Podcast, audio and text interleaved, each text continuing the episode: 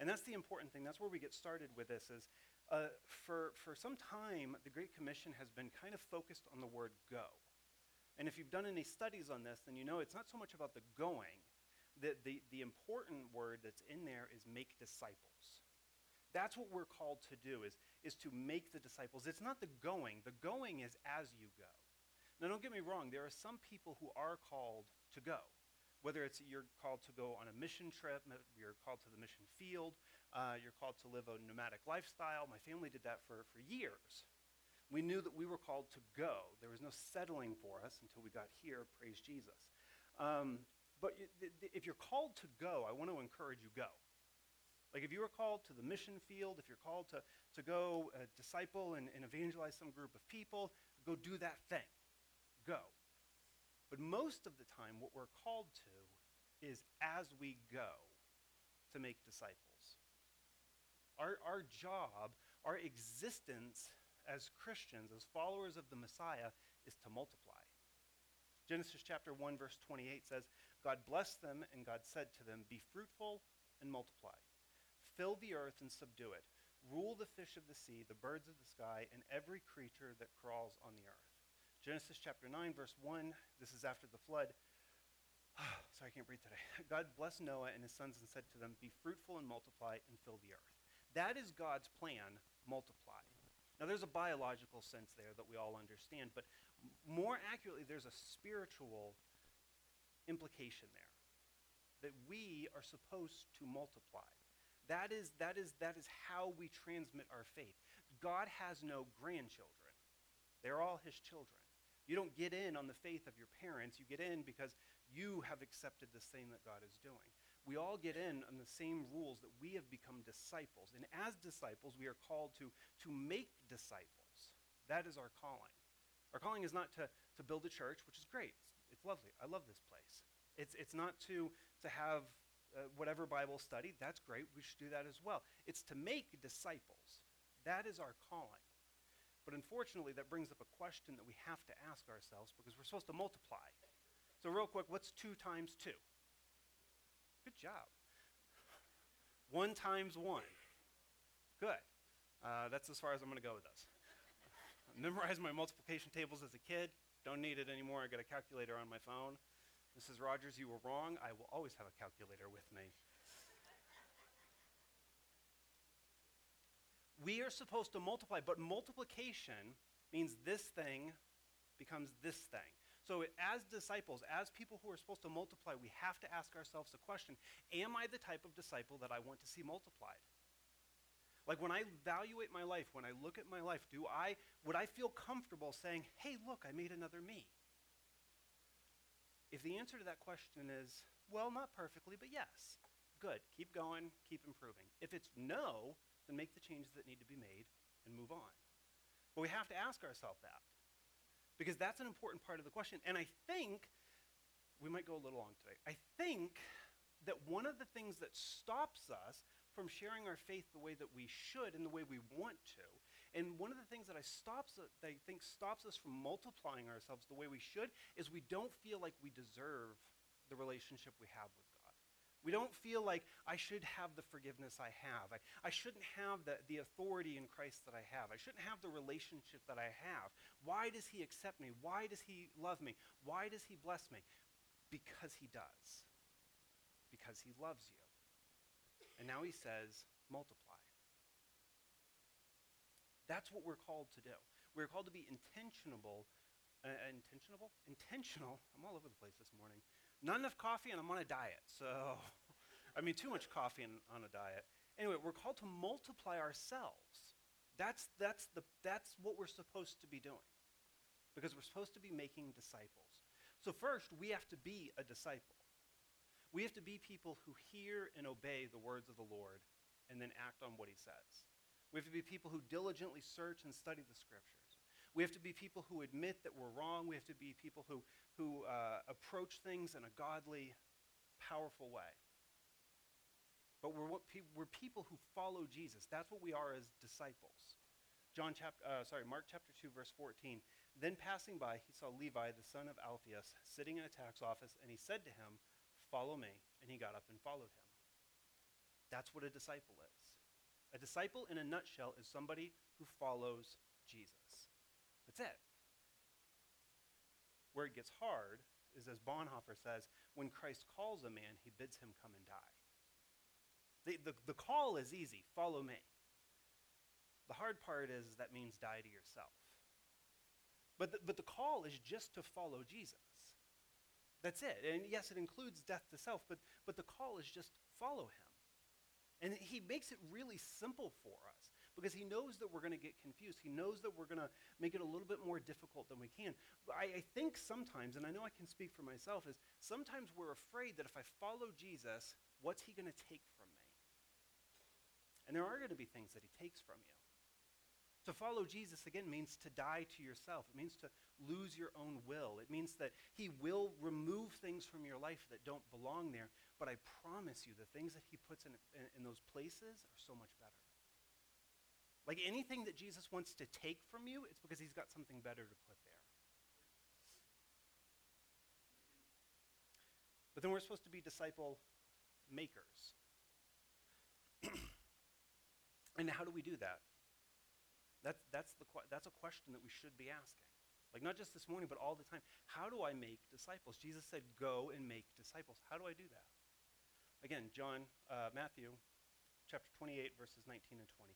Go therefore and make disciples of all nations, baptizing them in the name of the Father, and of the Son, and of the Holy Spirit, teaching them to observe everything I have commanded you. And remember, I am with you to the end of the age. So the first thing we do is, again, disciples, disciple making. That's the important thing. So we go. Now, we already talked about this a little bit, but I just want to point out one more thing with this is the imperative to go is really important because we don't sit around and wait for disciple, uh, people looking for Jesus to come to us. We go to them. That's an incredibly important point of all of this is we are called to go and make disciples. In our going, we make disciples. And we talked about this uh, a couple weeks ago. We don't go to United Supermarket to buy groceries. We go to make disciples, and we'll get some groceries while we're there. We're always on the lookout for where we need to be in order to communicate our faith. And it doesn't mean preaching. Like a lot of times, discipleship making is not standing and preaching and, and making this pronouncement, it's loving your neighbor as yourself. It's, it's doing, putting away your shopping cart. It's something we should all be doing. Side note. But we go. That's part of the order. John chapter 20, verse 21, Jesus said to them again, Peace be with you, as the Father sent me, I also sent you. We go because Jesus sends us. So wherever we go, or at, in our going, we're supposed to be making disciples. Emil Brunner, uh, early 19th, 20th century um, theologian says, the church exists by mission just as fire exists by burning. You can't have one without the other. As people of God, we are always going. And in our going, we're supposed to be making disciples. But we have to be intentional about it. Like I said, we, you know, I, I joke and say we go to Walmart, we go to United, we go wherever. But if I'm honest with you, I struggle in this so much because I get so busy. I get so distracted. I, have got a thousand things I need to do every day. And then at the end of the day, I find myself that I have not been intentional today about going and making a disciple. I struggle with this. This is an area where I spend a lot of time and I go back to and I make all these plans. And I was telling my wife about it the other day again. I'm like, again, I find myself being so busy that I'm not going and looking for people who don't know Jesus. It's an area I struggle in. I think it's an area a lot of us struggle in because we're just all so busy. But our call is to go and make disciples. The second thing is baptizing. We, we make disciples by baptizing them. And there's a few things around the topic of baptism we could talk about, but, but here it's specifically talking about believers' baptism.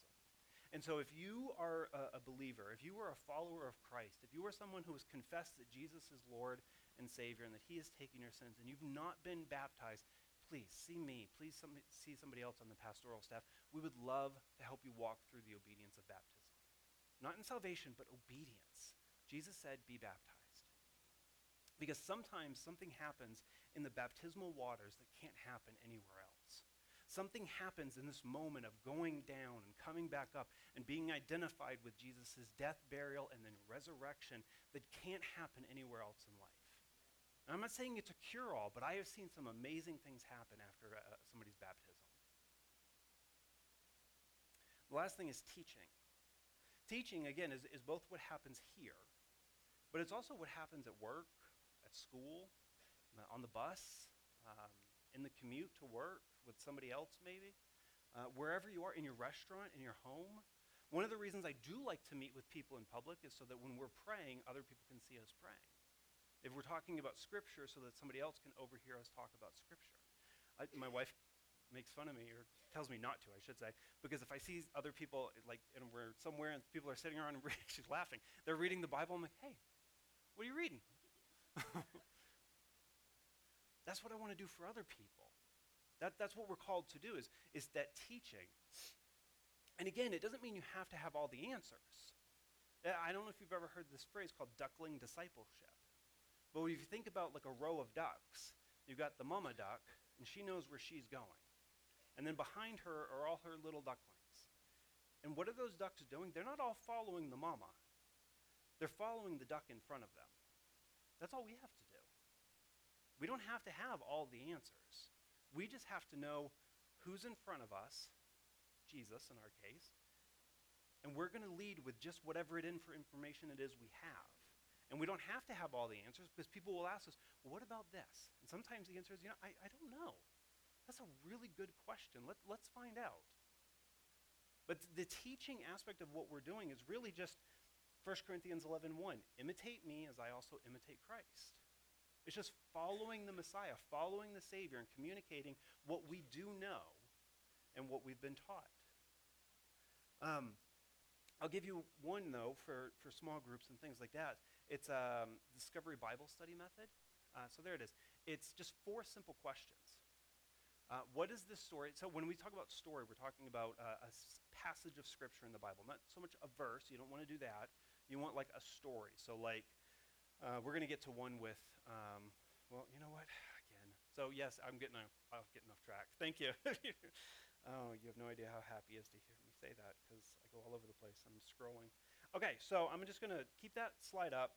Um, we're going to come back to this section of Scripture in a minute, but Luke uh, chapter 5, verses 27 through 32. It says, After this, Jesus went out, and we're just going to practice Discovery Bible Study method. So we're going to read it and then go back to that slide. After this, Jesus went out and saw a tax collector named Levi sitting at the tax office. And he said to him, Follow me. So leaving everything behind, he got up and followed him. Then Levi hosted a grand banquet for him at his house, and there was a large crowd of tax collectors and others who were reclining at the table with him.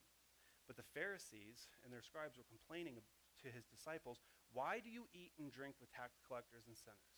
Jesus replied to them, It is not those who are healthy who need a doctor, but those who are sick. I have not come to call the righteous, but sinners to repentance. The word of the Lord. Okay, now go back to that other slide for me, if you would please, sir.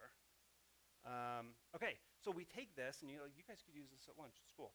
Okay, it's, it's four simple questions. We read a passage like that, and we say, What does this story tell me about God? What does this story tell me about people or myself? If this is God's word for my life, how will I obey it? Fourth question is really the hardest one Who am I going to tell? And then, if you really want to challenge yourself with a Bible study method like this, next week when you get together, ask, ask each other, hey, you said that this is how you were going to obey God's word. Did, did you do that thing? You also said that you were going to tell this person about it. Did you do that? Four simple questions that honestly could change the world. Because then we're doing exactly what the early disciples did. We're doing what the early church did. We're taking God's word, we're looking at it, we're examining it, and then we're letting it change us. And then we're just communicating how that change has happened to somebody else. I think if we could just do these four simple questions, we would see Amarillo change. We'd see Journey Church change. We'd see the world changed in no time whatsoever because we're allowing God to dictate our lives and to lead us into growth and understanding. Now, we as a church have been doing a lot of these things. discipling, you know? We're, we're, we're discipling, we're, we're seeing people baptized, we're seeing people come to Christ. We're, we're trying to go and be obedient to where he tells us to go. We're sharing our faith. I've met multiple people who have come to visit Journey as a first time guest, and I say, Oh, how'd you hear about us? Well, some lady came in and was just talking to me about Journey Church. Or, you know, I, I, I was over here and somebody was like, Oh, you should come join us at Journey Church. Simple things like that. We're doing these things and God's blessing it. One more thing I would add is one way that we, uh, we, we disciple is through small groups in our modern context. Small groups are incredibly important in our modern context in the church. And so we've got small groups kicking on again uh, February. April gives me the nod. February. Um, and at the end of this month, the, f- the last week of January and the first week of February, we're going to have potlucks again. Potlucks, mm, food. It's a simple way to actually invite somebody into something and, and enjoy a meal together. And in doing so, introduce them to Jesus. So we're going to shift gears. We're going to have some fun. 2023, part of what we're doing today, I should have said this up front, my bad. I, wa- I want us to look at the Great Commission first. Because what we're going to do is we're going to we're going to cast some vision about who we are as a people and where we're going. But to know where we're going, I want us to look back at 2023 and some amazing things that have happened. So we're going to put a QR code. Um, you can scan this now, take a look at it. Uh, this is our annual report. We spent a lot of time as a staff working on this. Like, and I mean a lot of time. Ask people for their opinion and you will get it. And we, we've gone through and like we're collecting information and we're looking at the right way to record. And don't read the whole thing right now. I, I see you. Yeah, I see you. We've got some physical copies, um, about 20 or so in the welcome booth. So if you're not a technological person, go to the welcome booth. We've got a copy for you. Uh, if you can't get the code or you can't get a copy, let me know and we'll get you one printed if we need to, or I can email it to you. Either way, what this does is this helps us look back at 2023 because 2023 was really amazing and hard. I was talking, I don't remember who I was talking to. We were talking about 2023. And they were like, it's hard to say because on one hand, it was horrible. On the other hand, it ended really well. And that's how a lot of it was for us for 2023. Um, so, first, what is our mission? Right now, as a church, we know what our mission is make disciples. How do we do that? Well, we in, uh, by encountering God, engaging together, and empowering change. That's how we as Journey Church uh, help to fulfill the Great Commission in our way. We've got some core values, in case you didn't know. We want to be authentic, we want to be intentional, and we want to have a passion for people. I think we are knocking those three out of the. What's our vision? We want to create an environment with authentic relationships and intentional discipling that builds passion for Christ and for people. This is how we, as Journey Church, do our part to fulfill the Great Commission to, to make disciples, to go, to baptize, and to teach. And with that, we've got some things as we look back at 2023 that are just awesome. We've had 26 baptisms in the last year. We've had 340 unique prayer requests. We've had 20 salvations. These three things tell you a lot about what's really important to us as a church and what's important to me is that we have people being obedient and getting baptized. We had a baptism a couple weeks ago on a Tuesday. Okay? We baptize here. We had no problem with that. I've baptized people in a bathtub. I don't care. 340 unique prayer requests. That is very important to me. That is very important to us as a body, is that, you know, we've said it before, April said it last week during the pastor panel, is when somebody asks for prayer, we want you to know we are praying. We trust God hears us. And we bring every prayer request to him. And we've seen at least 20 salvations. 20 people who have given their lives to the Lord and who are now walking in newness of life. But then we have some other amazing things. We've got 90 plus volunteers. Uh, now, again, you can't see all these very well. Understood that putting it in. That's why we wanted to give you the link for the, the, the code. Um, we've given out over $11,000 in missions. We've had 25 new members. We've got 21 first time guest cards. We've got over 100 kids and students. We've got 170 individual givers in this church.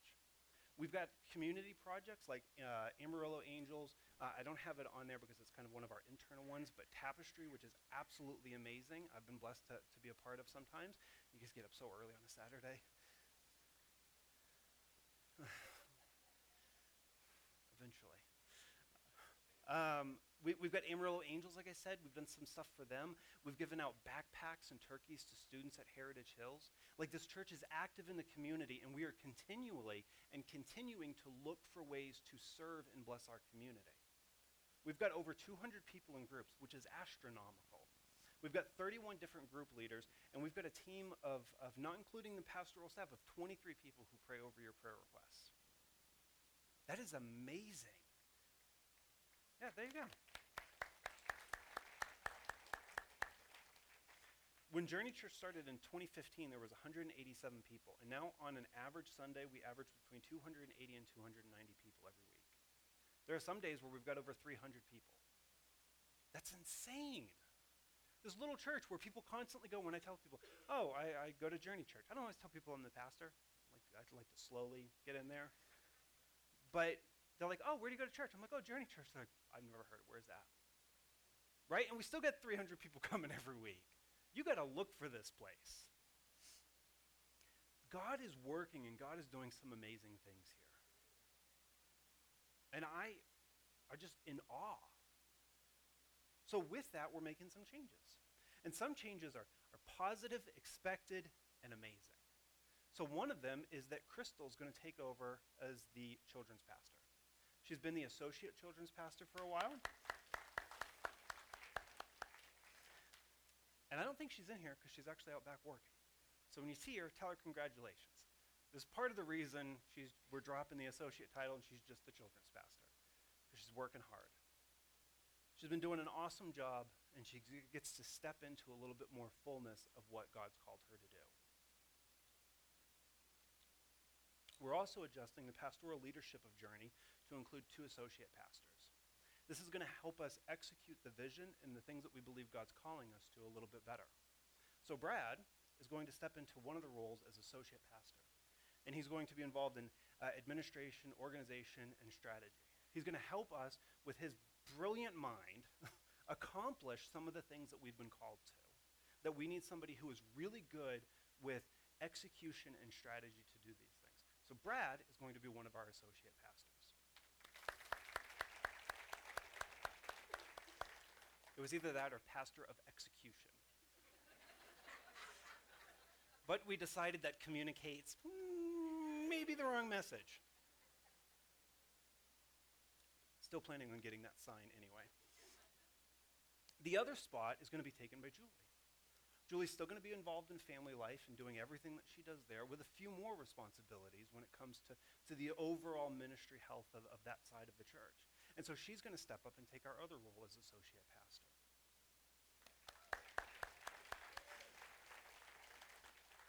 Together, these two are going to help me, and I need it, do the things we believe God's called us to do. I meet regularly with the leadership team, either together or individually, uh, to talk about like where, where's God calling us, and and then I meet regularly. We, we get together as a staff. So now I've got a team in place that can help us execute the things that God's calling us to, because I've got a lot of ideas and not a lot of time. And these two are fantastic and amazing. Not that everybody else isn't, I just, now they can be blamed for more. As I mentioned, some changes are positive, expected, and amazing, and some are not. Shane and Lucy are two of my most favoriteest people on the planet. I absolutely love them and I love their heart. But I also understand with them that they are stretched incredibly thin. They have two very demanding jobs, and they have a home, and they have a family. And so, after a lot of prayer and consideration, they've decided to step down from leading the students. They're not going anywhere, because I told them you can't. I know where you live. It's 13 minutes away. They're not going anywhere, but they need some time to catch their breath. They need some time to get their heads above water. So we are going to love them and we are going to bless them. and we're going to do everything we can.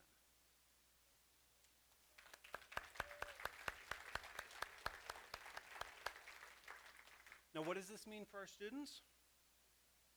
Gabriel, you're in charge. Uh, no, of course not.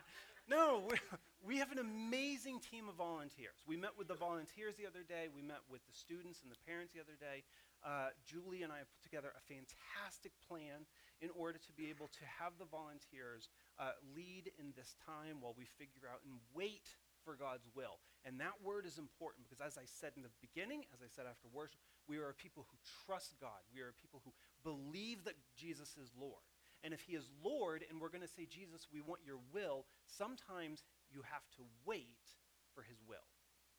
So we're going to just wait a little bit and see what God wants to do before we just jump in and do something on our own.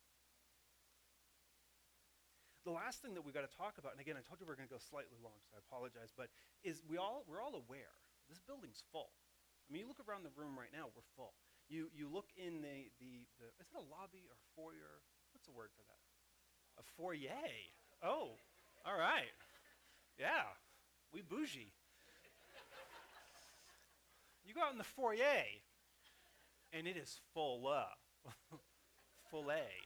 That's Chick fil A. Anyway, it is full out there. Yes, praise God. It's a great problem. We, we've got all of, most of our volunteers parking in the dirt because we don't have enough space in the parking lot. We, I, April and I were talking about small groups, and we've got small groups coming up, and I'm like, hey, do we have space in the building for one more small group? And she goes, sure, where do you want me to put it? In a very nice. We have no more space. Like, she's like, I guess we can put them in the, the cold lobby breezeway area. and I'm like, I don't know that that would work. We've got small groups that meet in the hallway because we don't have enough space in the building. So, w- Brad and I, again, this is where this, this new structure comes into play really well. As Brad and I met with some contractors, and we're going to work on getting uh, some really good pricing for the blueprints because we got some pricing that was not good. We got some quotes of like $7 million, to which I said, no, thank you. I'm never going to spend $7 million on a building. We can do a lot of ministry with $7 million. We can feed a lot of homeless people with $7 million. We can get a lot of kids adopted for $7 million. I'm not spending $7 million on a building. God didn't call me to make a building, He called me to make disciples. So we're not going to spend that kind of money on a building. We'll be cramped and we'll, we'll have space issues. But now we found somebody else whom we can work with, and we might have to break it up into phases, but they, they think we can get away with it for under four, which is much more reasonable. But we're going to break it up maybe and see how it works, and we'll have more information as that comes. But we know that we need space, and here's why we need space. Again, Luke chapter 5, verses 27 through 32. After this, Jesus went out and saw a tax collector named Levi sitting at the tax office, and he said to him, Follow me. So, leaving everything behind, he got up and began to follow him. Then Levi hosted a grand banquet for him at his house. Now, there was a large crowd of tax collectors and others who were reclining at the table with him. But the Pharisees and their scribes were complaining to his disciples, Why do you eat and drink with tax collectors and sinners? Jesus replied to them, It is not those who are healthy who need a doctor, but those who are sick. I have not come to call the righteous, but sinners to repentance. When Jesus was on this earth, he made room at the table for the people who needed to sit. We are going to do the same thing. We want to be people who make room at the table. Because if you are here, if you are a follower of Christ, it's because at some point someone made room for you to sit at the table. We had a funeral a couple of weeks ago um, for a young man, and I, I was sitting in the back, and as I was looking out, I was like, this place is full. Many of these people probably need a home church. And I'd love to invite them. They don't have a seat. Our table's too full. So again, we're talking about a building. We're going to make plans to build a bigger table. But until then, we're just going to have to set another spot. So starting Easter, we're going to go back to two services. Some say, yay. Here's the thing I'm not a two services guy. That's exhausting. I'm lazy. That's tiring. I'm going to go home and sleep until Monday every Sunday. But I don't care because I will make the sacrifice to make a spot at the table for someone else to sit and dine with us. That's what it's about. It's about making disciples. And I'll clear my spot, I'll clear anybody else's spot so that we can set another table and make room for people to come who need a seat at the table. So, starting at Easter, because we knew we were going to have to do two services anyway, we're just going to jump into two services until the new building lands. Now, if somebody's got a check for $4 million that you can write that will clear, see Brad. He would love to gently take it from you. But our goal, our focus, is to make disciples. Now, there's some, there's some benefits with that. Again, I'm not a big two services guy, but there's some benefits there. Like, if you've been waiting for a time when you could be able to serve, but you don't want to miss service, well, awesome. You can sit one, you can serve one. If you've been looking for a way to be able to serve at Journey and you're like, I don't like kids, so I don't want to do that. Um, I do security, but mm, you know, throat hugging is not, elite, not legal. Um, you, you, you're like, ah, I'm not really a techie person. I've got the perfect way for you to serve once we move to two services. In order to launch it well, we need 50 to 75 volunteers who will come to both services for three to six months. Because appearances matter. So if somebody comes in and they see six people in here at a service, they're going to be like, oh, it's one of those churches. So we want to let them know that they're welcome. So that's one way that you can serve. The other way, again, like I said, is if you've been wanting to serve uh, in kids or students or whatever, but you're, you're afraid you're going to miss service, well, then this is an awesome opportunity for you. So, like I said, there, there was a lot we had to cover this morning. Um, and I'm very excited to get back to Romans next week um, because we, then we don't have as much to cover. But again, what I want us to take away from this Sunday is that we are called to make disciples. And we are called to make space at the table. Because we're going to take communion in just a minute here. And part of communion is understanding that what Jesus did for me, he's done for others. I, I remember, I, I won't say who it was, I remember watching somebody take communion for the first time, and they were just so confused. Like, I don't understand. Like, what is, what is all this about? But part of the beauty of being a disciple is we get to walk through that in life with other people. We get to share what it means that we're going to receive this juice and remember how Jesus shed his blood to save us. We're going to eat this bread and remember that Jesus broke his body so that we could have fullness of life.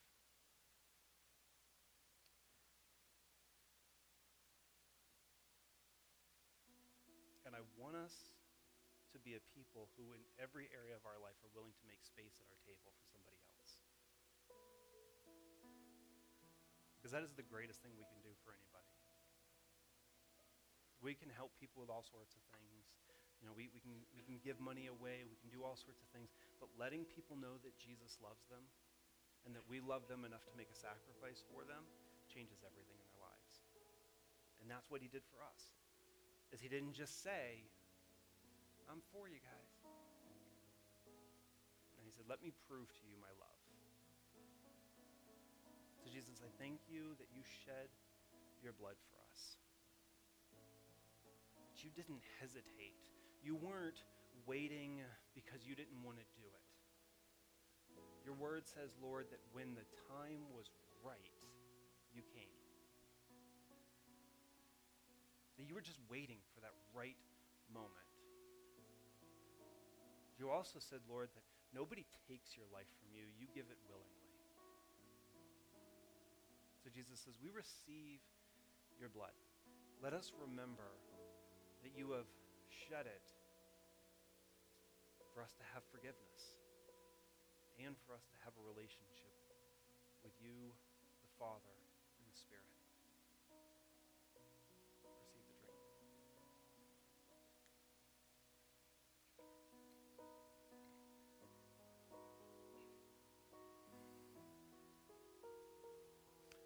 receive the bread.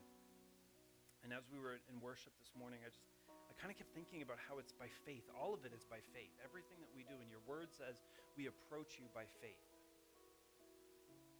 So, Jesus, as we receive your bread, let us receive it in faith, honoring you and trusting you and, and remembering that you are everything That anything you take from us is because you've got something better to put there. Receive the bread.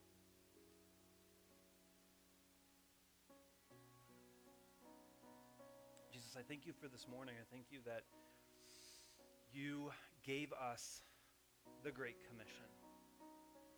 That you gave us, as your church, marching orders to go out and make disciples. I pray, Lord, for obedience. I pray that we can be strong to do that thing. I pray that you help me with my difficulty in, in making time for that sometimes, Jesus. Forgive me of my sin and help me and guide me into a way to be able to do that well. Bring people into our path who need you. Let us see them with your eyes and your compassion and your love. Jesus, we love you, we honor you, say amen.